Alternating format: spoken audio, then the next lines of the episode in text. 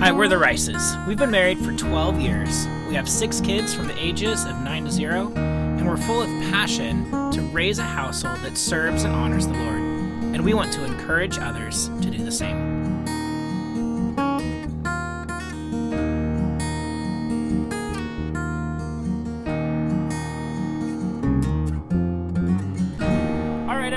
Welcome back to the Raising Rices podcast. We are here today to talk about teaching a biblical worldview. Now, you may have heard us mention the idea of a worldview many times before when we're talking about our vision or applying our vision or what our family culture is, but we wanted to get a little deeper into the conversation today to help flesh out kind of what it means to have a biblical worldview and how practically we can teach that to our kids. So, if you're not sure exactly what we're referencing, listen up because I think this is going to be a really valuable conversation. super valuable. And in fact, we're just going to start off with our conviction right from the top so that you guys know exactly where we stand. We are convinced that as parents who believe in the Bible, that we must teach our children to view the world through the window or lens of the Bible. Right, this shapes our morality. This shapes our biology, our anthropology, our psychology, our soteriology, our eschatology, and so much more. Basically, all the ologies. I love all those big words. I don't even know if I know what all those big words are, so you might have to tell us, give us some examples of all of those ologies. Yeah, so I, it just it affects our morality, our sense of right and wrong. Having a biblical worldview shapes that. It determines that. It shapes our biology, our understanding of the living world around us, our anthropology. That's the study of man, right? Who is man? What is his role in the world? How should we understand who we are as humans? Right? Psychology. What is our mind thinking? How do we think about the way that we think and interact with other people, right? Our soteriology. What is the ultimate goal? I mean, it's the study of salvation, mm-hmm. but I want to be clear that every worldview has a soteriology. So even if it's secular humanism or Marxism, and you might think, well, they don't believe you go to heaven in the end, so there's no soteriology. There is a soteriology. They promote the whatever the agenda is, and the more you promote the agenda, the better you are in that worldview. And that's your soteriology to transcend, to be the greatest follower of the teachings of Marx that you can be. That earns you something, even if it's just temporary praise in this world, right? Eschatology. What do we believe the end of time, the end of the earth is going to be, right? And Yeah. so many more things. And just talking about this, just hearing those examples, you can already, I'm sure, if you are listening right now, come up with multiple different worldviews for each of those. And the truth is, what we want to impress on you guys, because we have ourselves felt very strong in this conviction that we have to be teaching and living out a biblical worldview. There's so many different ones, but we're going to specifically hone in and really encourage that biblical worldview. Right. So as you are parenting or as you are making decisions, we've talked about this before, our first question should be what does the Bible say about that? Yes. Or what does God say about that through his word? Through his written word of the Bible. Not what does mommy and daddy say about this, like if Right. we're talking about it in reference to parenting, but what does the Bible say? And you know, this just reminds me of a story um, that you may, if you are a Christian parent, have heard um, either someone tell you or you've heard someone else accuse someone else of this. But everyone in the conversation in the world right now is talking about Indoctrination. indoctrination. yeah. Are who's who's indoctrinating who? Well, aren't you just a terrible parent Mm-hmm. because you're indoctrinating your kids into this Christian church thing, and it, it, that's not fair. You should teach them everything and let them decide for themselves. What do you think? In reality, that's a worldview. That is a worldview. That is a worldview that negates objective truth Mm-hmm. in favor f- uh, for subjective truth. And so there's nothing neutral. No. And I think that's really important that, that we understand that as we're teaching our kids all of life, that there's nothing neutral. Neutrality is a complete myth. It is a worldview in itself to plead to you to be neutral.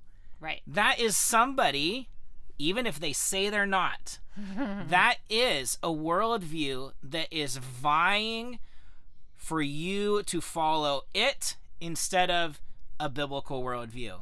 Because the biblical worldview says, train your children in the word. Yeah. And the Bible says it's no fool. I mean, God knows, right? Right. The Bible says that the student will grow up to be like its teacher. Right. And and if you are allowing your children or even if you are teaching your children in a neutral way, quote unquote, a Yeah. neutral way, then that in itself is negating or or ignoring a Christian or a biblical worldview. You might think, "Oh, it's just history. We're just teaching history. What what's Christian about that?" Well, all of teaching and understanding history is to understand what drives people. What like the kids know Yeah. I- Is there who's the good guy here? They're they're at war, right? Who, who's the good guy? Noah come to me the other day, and he says, "Dad, is it what the, the Bible says? Do not kill. But what if you're in the army? And what if there's believers on both sides of the war? And these kind of questions." Kids know that there's good and evil in the world, especially if you've taught them that. So then, teaching history, that's not neutral anymore, right? Right, right. You should teach history with a biblical worldview to say, here's evil at play. Here is selfishness. Here is greed. yeah. You know, all those types of things play themselves out in history, and we should learn from history. Yeah. And you know what? Today we're really honing in on teaching a biblical worldview. But next podcast, season two, episode five, next week, we're going to be talking about the application of that biblical worldview. So you'll hear stories from us today um, so that you can kind of wrap your mind around what a biblical worldview looks like. But if you're like, well, okay, I believe you, I'm with you, what do I do? Make sure you listen in next week as well. Yeah. And so one of the things that is I think is important as you're teaching then your kids right. is that you as the parent are using discernment to see and to understand that we're in the midst of a spiritual battle. And I think as believers sometimes we underplay this and, and mm-hmm. we we get lulled into this false sense of neutrality and we kind of lose sight of the fact that we are in the midst of a war. Not that we hate the world, but that we need to severely understand that if the world has a chance, if the devil has a chance, they are going to steal the hearts of your kids. Yeah. And they're not fools about it either. No. What does the Bible say? It says, Be wise as serpents and gentle as doves, right? Yes. So be wise and view and understand that the world will try to teach your kids an unbiblical worldview. Mm-hmm. And so every chance we have that we're in the driver's seat of the teaching, we need to be engaging in what is a biblical perspective. Yeah. I was just talking to Darren right before we started this podcast about some truths of today. And one of those truths that can be, you know, statistically quantified is that um, students or kids or young people will trust more the person that they hear from to teach them a topic first. So, Like a first impression. first impression. We could all agree with that. Someone presents us some like significant information about something, that's going to be our baseline, right? It's so interesting. Even the Proverbs says this. It says, right, he who presents his case first seems right yes. until he's cross examined. Yes. But it, it draws out that first point that Yeah. whoever gives the information first, they sure seem right. That seems like a valid source, a valid perspective on whatever the topic is. Yeah. And then to build on that, it also says that kids, students, young people, the way that they learn best or solidify their position is not only hearing and being taught something, but experiencing it, touching it, hmm. seeing it. And you know what? We can stand confidently that because we have a biblical worldview, God's creation will reflect Him. And so that, but they're not going to see that unless we point it out. Right. It's kind of interesting you bring that up because I was thinking about this. We s- visited so many national parks this year, Yes. and it, the, the world is no fool. Nope. Because they know that. So here you are, you're in front of this beautiful expanse that is Bryce Canyon. It's just awe awe inspiring, right? It's mm-hmm. breathtaking.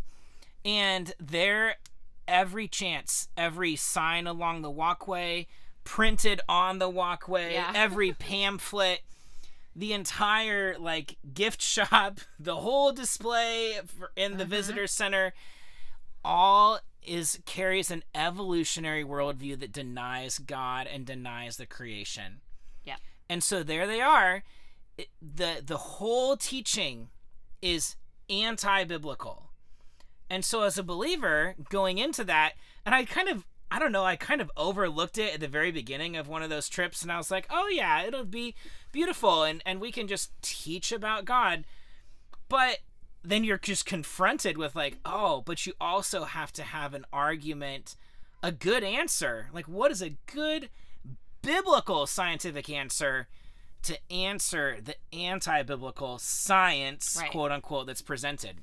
And you know, we like to talk about our conviction. We like to talk about like character qualities that come from it. And then we like to end with, you know, what are some challenges? And, you know, not to jump ahead of ourselves, but that is a challenge. Yeah. You know, like seeing the world around us pushing so hard to be anti biblical can make you feel reservations, right? On how to, you know, stand up and do this battle against um, this anti world. Well, right? it really makes you. It really made me figure out how to do some homework, right? Because all of a sudden you can't just, like, I guess you can't passively think you're gonna be able to just say, "Well, God made it this way," when somebody else is presenting an argument that says God didn't make it this way. Right. Then you have to know what is the what is the biblical refute for Yeah. that answer. Yeah.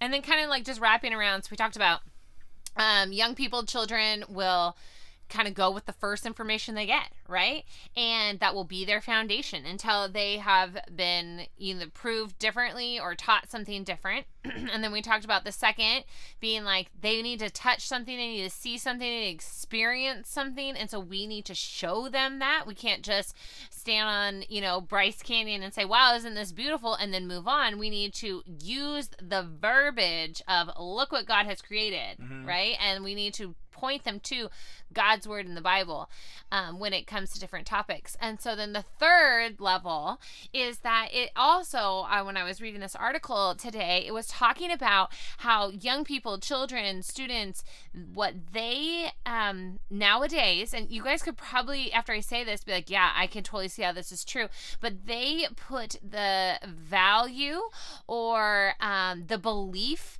that the internet and the person in front of them talking have the same truth Oof. or like the same you know uh, weight the same Yeah. weight of teaching And the internet's a wild place. such a wild place Yeah, and I I think that's something that is important for us to know as believers that there's we have to present a real argument and stay at the forefront of the conversation with our kids to build their trust in one true worldview, one true truth that, that encompasses all of life Right. And I think sometimes as believers that can feel really overwhelming. Yeah. And so then I think we try to just pick the big ones like soteriology. Like well if they are saved then we can maybe even compromise on a little bit of everything else. Right. As long as they're going to heaven. Right. And but I think the danger with that is is that if you compromise on eight other things, then the soteriology is under compromise too. Right. Right? You, you you've compromised the biology, you've compromised the geology, you've compromised the psychology and you're like, well, maybe the maybe scripture isn't sufficient. Maybe Yeah. we need these other kind of mystical tools and things to solve our mental problems instead of prayer and walking in the spirit. And so now we've compromised a whole bunch of elements of our biblical worldview and we're kind of Picking and choosing. and we're leaving the soteriology th- their salvation's at risk, I guess is what I'm trying to say. You know, we just can't play this card of because I said so anymore. Mhm. We can't play the card. We just got to have more faith. And while like that statement about growing in your faith is totally valid, Oh yeah. right? Like we are all on a sanctification journey. It is just not sufficient in teaching. Right. I think there's we're in this information age where there's so much information Right. and we need to not back down in this era. Right. And and I was thinking in the national parks, it's a little awkward sometimes when you're like reading the signs and telling the kids like, well, that's not really true. Here's here's what the Bible has to say about that, and here's the flood, and here's you know a biblical ice age that was you know three thousand years ago or four thousand years ago, and all this stuff. But you know what? But you know what? I got over it. you did get over it and you did amazing but i remember specifically um, this is maybe just a god thing or just like a hey I, I see you and you're doing great we were at the grand canyon in one of the like um, visitor center types of things and darren was talking about this one animal in this I don't even know the layers or whatever. Oh, yeah. And this man came up to him and he's like, Yeah. like, you know, like a pat on the back, like, good job, you know? Yeah. And I think that I I love that because we need more of that. And, but also just an encouragement, you know, you got, if you, what is that? If you don't stand, for, if you don't stand for something, you'll fall for fall everything. for everything. Yes. Yeah. Yes. Okay. This was a really good introduction, babe, but we need to cover some character qualities, which are going to just be obvious because we've talked about those. And then hit some challenges before we wrap up here. Um, and so let's dive into some character. We've already talked about discernment. You know what's awesome is that the character qualities that are going to be like formed and grown in your children are also being formed and grown in you. Yeah. And uh, these are really important. And I think, you know, as we continue this podcast, we see more and more of these things that these are the ones that I feel like pop up in the center of so many issues. Mm-hmm. But discernment, really seeing good for good and evil for evil when and and biblical for biblical and unbiblical for what it is, which is anti-biblical. It's so funny too. Like we won't like we will teach, right? We'll teach our kids about discernment and then when a topic or a question comes up, Yeah. we can then turn and ask them, "What do you think?" Based on what you've learned so far, what is your thoughts? And you know what? We tell them it is okay not to know Right. at this point. But we just want to hear what you're thinking. And if you don't know, then just tell us you don't know and then we'll talk about it. Yeah, or if they give an answer that's kind of on the right track, Right. or kind of on the wrong track, then it gives us an opportunity to understand where which direction we need to be teaching. Like, oh, remember God said this in the Bible. Oh, remember God says this about that topic. Right. Whatever those kind of things are.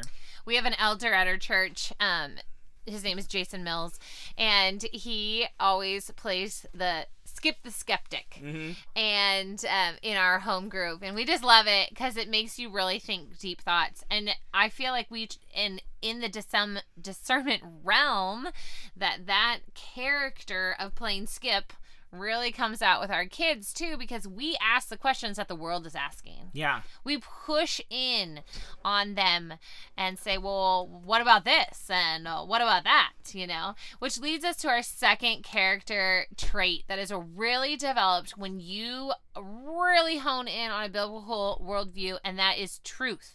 Darren touched on this earlier, but truth is not neutral, right? Right. True, it is, it's absolute truth, not relative truth. Yeah, and we live in a world that just loves to try to promote this idea of relative truth. This world that just Your truth is your truth, and Yeah. my truth is my truth. what's true for me is true for me and what's true for you and and it's it's really really important that a character quality that we build in our kids is knowing that there is a truth. Yeah, we read this really cute children's book. Um, that now, of course, it's about the chameleon with Yeah. the googly eyes. Uh, we'll have to like post that on our Instagram so you guys can see it. It's a really good one, and it talks about at the end about this concept of relative truth and absolute truth. And one of the illustrations it gives for the kids was saying like, well. I, you know, what if I said there was like a whale in this cup? You know, Yeah. that's my truth. I believe there's a whale in this cup. There's no whale in the cup. There's no whale in the cup because you can look with your eyes and you can you can distinguish. the, the biology shows there is no whale in that cup. It's a goldfish. Yes. Right. And so it's just, you know, and that goes with another co- character trait that we're going to be talking about is logic. Yeah. You know, like truly, when you are teaching with a biblical worldview, and the Lord is so good, and I love that every year more and more scientific evidence comes out for God's glory, Yeah. right? Like you can think about creation. Like we were okay, I am totally all over the board, but I was just thinking about we went to Mount St. Helens this past year yeah. and horrible right that there was a volcano and that there was deaths but but ultimately god's glory was shown because it revealed to scientists that it doesn't take millions of years to create something like the grand canyon that looks millions of years because they literally saw it get formed at mount st helens In at- months. In months. Yeah. Isn't that crazy? It's just like all of these things just point to God's glory. And so logically, we can also show our children that. when I was just thinking, we live in a world right now where the one of the predominant worldviews in the culture today is asking us on a regular basis to deny the physical world that we see in front of us with our eyes. Yes. Right? We see something and they say, nope, that's not that. That's something else. And so just teaching our kids that truth aligns with the visual representation that is shown to us in this world by Yeah. God, those things line up. Like you can reliably look at a woman and say, that's a woman because that's what God made. Yeah. Lastly, well, obviously, there's many character qualities that are developed, but we want to kind of touch on wisdom. And biblical worldview teaching helps create wise children. Yeah, it creates wise children, and it and having a biblical worldview says where does wisdom come from? Right. Right. And we read in Proverbs that wisdom comes from the Lord, and so we shouldn't be. We, we should be seeking wisdom from the Lord first. And when we teach truth and we teach discernment and we teach a biblical worldview, it reveals itself as wisdom because Yeah. it is from the Lord. And it is good. Yeah, those things just go together. All right, we're going to wrap up a little bit with challenges. We hit one key challenge earlier, and that was talking about insecurities as parents in mm-hmm. this teaching realm.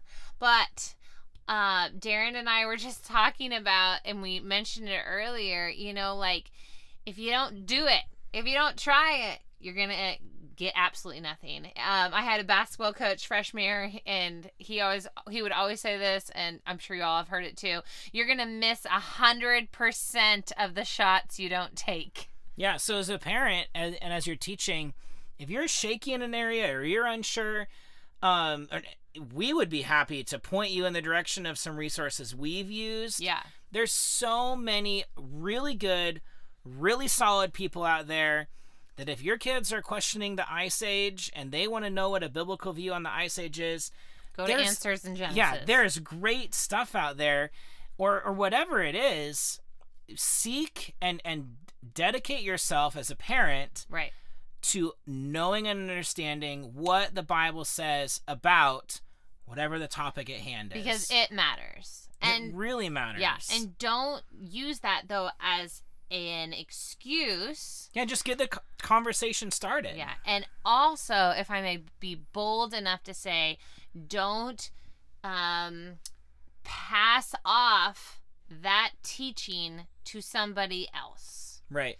You need to be the one to get some gumption and do it. And Yeah. I say this because I struggle with that too. Well, and this is a time where I think it's really important to play together with the strengths of your spouse. Yes. Right? So Marissa and I work together really well to say, hey, that sounds like a question for dad. or why don't you ask your mom about that? Because those are just sometimes there's just areas that we know more about or we've read more about or we've read more about recently or are more Yeah. appropriate to be addressed by one or the other of us. And so don't abdicate that responsibility to somebody else Right. take ownership of it because they're the, they're kids that are given to you as a blessing by God for your responsibility, your jurisdiction Yeah. To raise them up. And that doesn't mean that you have to have all the answers. Mm-mm. Like I had mentioned that gentleman at our church, fabulous resource. But that doesn't mean I tell my son, you just go ask Jason. No, I go with my son and model what it looks like to find the answer. Yeah, to seek the wisdom of an elder in your church on a particular topic and say, "Well, I've read this and I've read that and what is your input? What do you think?" Yes. And the last challenge I think we're going to touch on because we're already over time. This is a very big topic we love to I know talk we love about. to talk about it. so you'll definitely have to tune in next week too. But the last challenge is I would classify it as time. You know, like if you don't take the time to do this, if you don't like plan out accordingly what is important to talk about, the time will get filled with something else. Yeah, we were really feeling this recently where we Yes. felt like there's so many things going on in life that you really have to be intentional with the time because life will just happen. Yes. And you will blink, and then your daughter will be turning 10 this summer. Right. And you'll be like, whoa, time is a thief. Yeah. So, and not to send fear, because God is not a God of fear and Right. anxiety and stress, but to view it as, hey, kind of like what we talked about in some of our earlier podcast episodes. What is the most important? What is my best yes in this moment? Yeah, and make sure that it's something that you're just engaging with constantly to be shaping your kids' worldview. We listened to uh, Courageous Parenting has said before that the your worldview of your kids is shaped by the age they're 12. Yeah. And and that comes quick. Yeah. That comes quick. And so it's really important, especially in those younger years. Even if you think, oh, we'll get to that later, Or they're too young to understand. or they're too young to understand, I promise you that somebody else is out there trying to teach them first. Yes, and even if you homeschool, even if you, you know, have your kids under a tight umbrella, the visually what they are seeing today. Yeah, all you have to do is go to a park, turn on Netflix. Yes. Doesn't matter. Everything contradicts the biblical world, biblical worldview. Yeah. So we hope that this is a little glimpse into a biblical worldview. Yes. that it's hopefully encouraging to you guys to dig into what the word says about all of life. And tune in next week because we will be talking a little bit more about the practical application of a biblical worldview. Yeah, thanks so much. Make sure if this episode blessed you, that you would just share it with someone else. Maybe like and subscribe. And um, we can't wait to talk with you guys next week.